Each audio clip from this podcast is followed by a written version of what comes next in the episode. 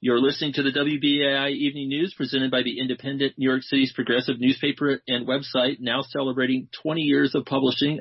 I'm John Tarleton, the Indy's editor-in-chief. You can find our latest coverage at indypendent.org. Also, our October print edition hit the streets recently, and you can find it in our red and white news boxes on a street corner near you. In our first segment this evening, we look at the drive to end solitary confinement at Rikers Island the city jail that houses about 5,000 incarcerated men and women. Critics say solitary confinement is torture. Its defenders say it's necessary to protect both guards and inmates from other violent inmates. City Council is poised to take up the issue, and Mayor Bill de Blasio has said he wants to end the practice as well, but hasn't followed through on that commitment.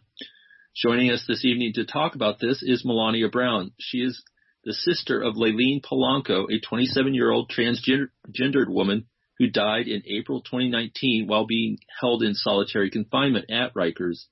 The city recently agreed to a $5.9 million settlement with Polanco's family while the family and others continue the struggle to end the use of solitary confinement at Rikers. Melania, welcome to the WBAI Evening News. Hello, thanks for having me. Yes, thank you so much for joining us. First of all, can you tell us about your sister, the kind of person she was, as well as what happened to her at Rikers and why you are determined to end the use of solitary confinement at Rikers Island? Um, well, let me start off. I'm I'm gonna um read real quick. You know what um a little bit of my background and um what happened to my sister. So my name is uh, Melania Brown. I'm an I'm an activist and sister of Layleen Polanco Xtravaganza, an Afro Latina woman who died in solitary confinement in Rikers Island in New York in, on June 2019. Layleen's case got a unique attention because of the various uh, circumstances that entangled Layleen in the criminal legal system, which led to her death.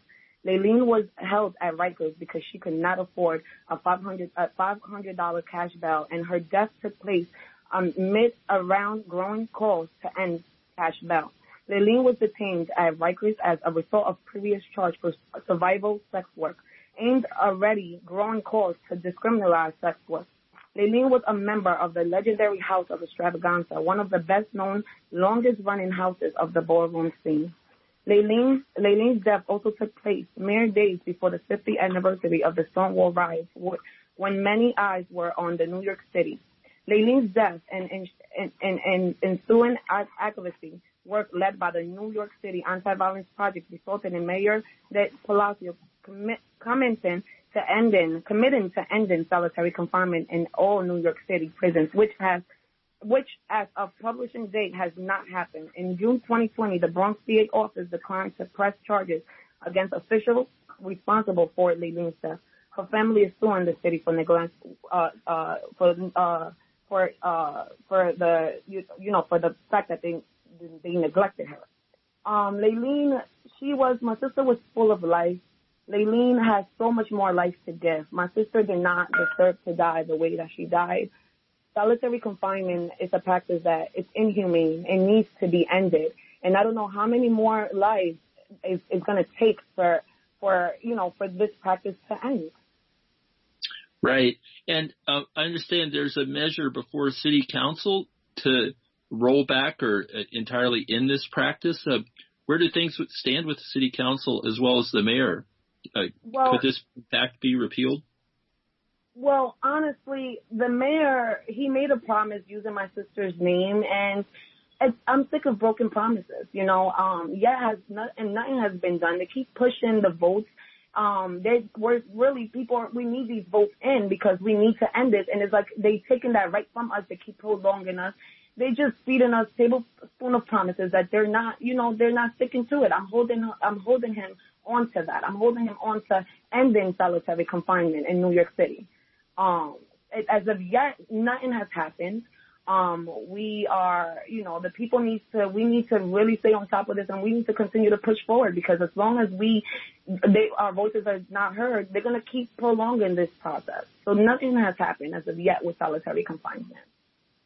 Mm. And, and are you finding uh, support among members of city council, or not so much? Do we, have, do we have support? I mean, I'm in the fight just like everybody else.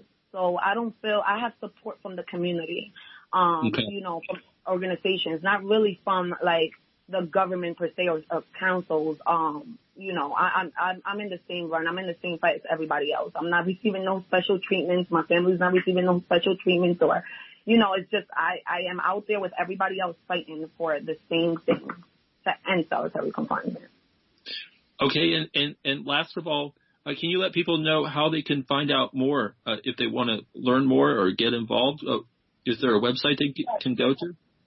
Yeah, so they could um follow the anti-violence project page. Um, I did a lot of my work. A lot of my work that I've done for my sisters been through them. Um, they're the first one that grad, you know, that shine light on my sisters. So they could um find the project uh on Instagram, Facebook. It's called the Anti-Violence Project. Um, they on there they post a lot of information and a lot of the work that we, you know, that we do and a lot of the rallies and stuff like that and information that people um can obtain to to continue um this fight with us. You know, there will be emails, phone numbers that they could call. You know, people need to keep they need to uh, stay consistent. They need to keep calling. Don't give up. This is our life. This is the life of our future. We need to stay persistent. We need to keep making those calls, sending those emails. Um, they could also follow my page is Melania um underscore Brown on Instagram. I also post a lot of information on there. Okay, well we'll have to leave it there. But Melania Brown, sister of Layleen Polanco, thank you so much for joining us this evening on the WBAI Evening News. Thank you so much for sharing your space um, with me and my family. I, we truly appreciate it. You bet. Thank you. Take care. Okay. Good night.